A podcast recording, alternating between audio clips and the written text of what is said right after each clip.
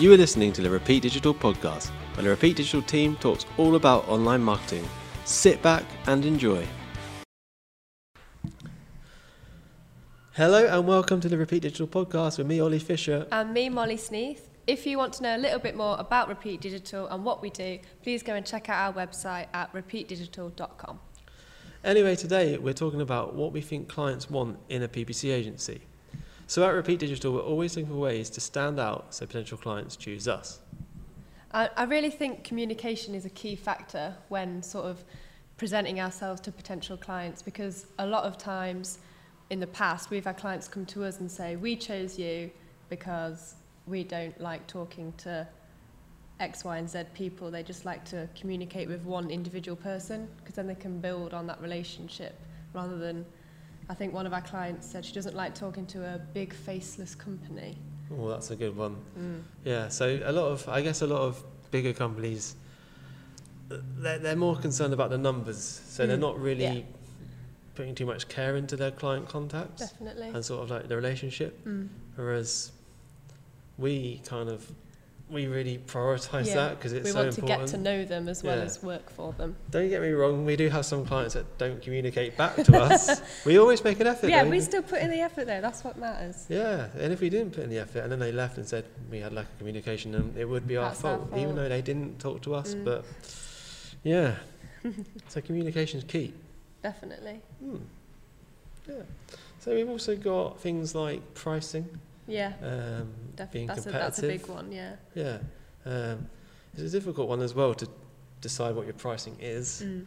Um, I guess generally when you when you start off, your pricing's a lot lower than what- what it Mm.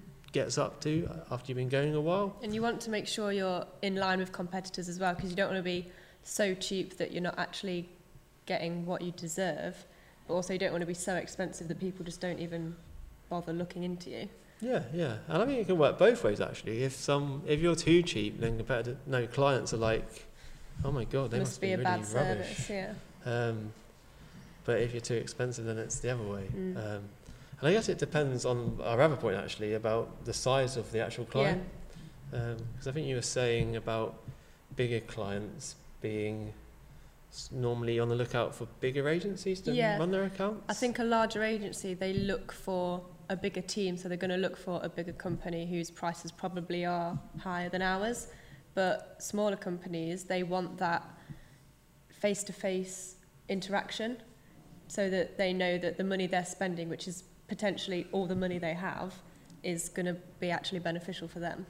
Yeah, no, exactly. Um, and I guess there's bigger companies want a bigger agency because there's more people in that agency. Yeah, Um, more people to manage their account, I yeah. guess. But that's it's not always the case though, because obviously if you go with a bigger agency, they're still only going to put a few Yeah. a few of their team members on your account.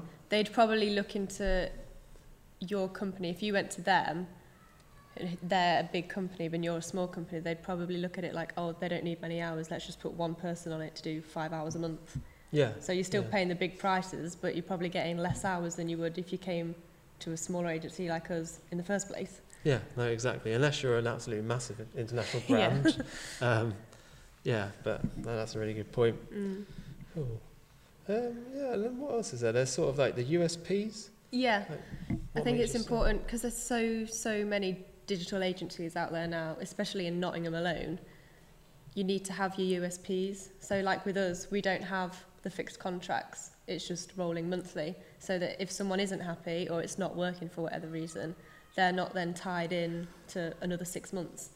Yeah, yeah, that's crazy. Like some some companies even do 12 month contracts, and if it doesn't work for whatever reason, because there's always a chance it might not work, um, you don't want to lock them in. I think I said this in the last podcast. I need Well, to stop saying fine. this. You've got to reiterate USPs. Yes, we love our USPs. That's what makes us stand out. Exactly. Hmm. And I think our ability to be um, quite flexible in the way we are with different clients, like some clients will have a joke about, like the client we had in earlier, lots of laughs, two hour meeting, and it was just really chilled out. But that's the way the client likes it. Whereas others, you need to be a bit more formal anyway, and we can sort of adapt to behave in a certain way depending on how the client is. And I Yeah. think that's really important. Yeah. Shout out to Danny at Hemel Health. Hi, Danny. Hope you're listening. yeah. No, we do like to have a lot of fun here, um, Yeah. but still get results. Mm, definitely. Cam's taking a picture of us. Oh, quick, say cheese. I feel like a radio host. we are. cool. Um, yeah. So one thing we're working on quite a lot lately is case studies. yes. Because obviously clients, one of the big things they want to see is past results Mm. and sort of your history of Yeah. great sort of like It's sort of like a- delivered. Portfolio of evidence, really, isn't it? To say we can do a good job. Promise. Yeah, no, exactly. Um, no, so it's it's really important to build up different case studies in different Mm. areas of what you do, um, and different sort of what is it? What sort of service? No, not services. Different think- industries. Yeah, I think it's good because we have such a wide range of clients. Then our case studies can sort of tailor to almost any business. So anyone that comes on our website can look through the case studies and find one that is potentially exactly what they're wanting. Yeah, So they can see, oh yeah, so Google Ads will work for me because they've done it before. yeah, yeah. No, that's that's why we're doing them. Mm. Cool. Um, what's another thing? Um, I think not many people would think about it, but I think location is quite important. I mean, it can't always be helped, but especially for smaller companies, they're going to look for someone in the local area because they're going to appreciate the face-to-face time, especially if they don't understand Google Ads and paid search as a whole. They're going to want someone to sort of reassure them that it's going to work rather than anyone can type out an email and say, yeah, it's going to work. yeah, I guess that But you need that. I don't know. I feel like they appreciate the face-to-face meetings more.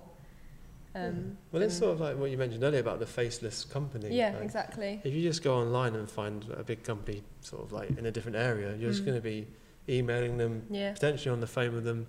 That's still a little bit less personal. Yeah. Well, there's a lot less it's personal. almost too detached. Yeah. Um, You need to feel that empathy. You need to feel that emotion.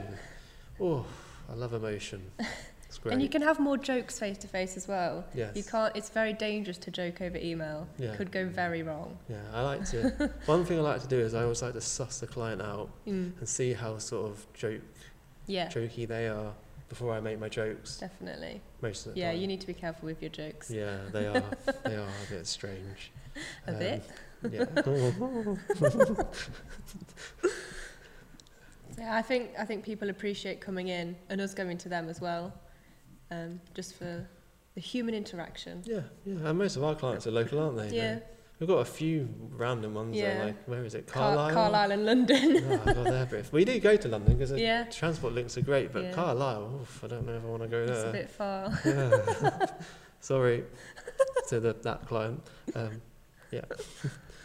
um, online presence. Oh, that's a huge one. If you're looking for a digital agency and they're not on Facebook, LinkedIn, Instagram, Twitter, whatever, if I was looking for a digital agency, I wouldn't go for someone that I couldn't see was active online because it's what they supposedly specialise in. Yeah, yeah, I know. I, we don't drive direct sales from social media, No.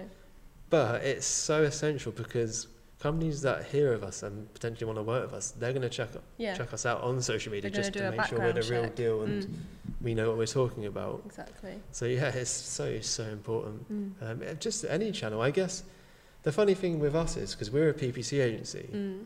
we don't. We don't do PPC. Well, we do actually. We do a little bit. We we don't spend too much on it because it's like twenty pound a click Mm. for like PPC agency. Maybe a bit less, maybe ten to Yeah. 10, 10 to twenty.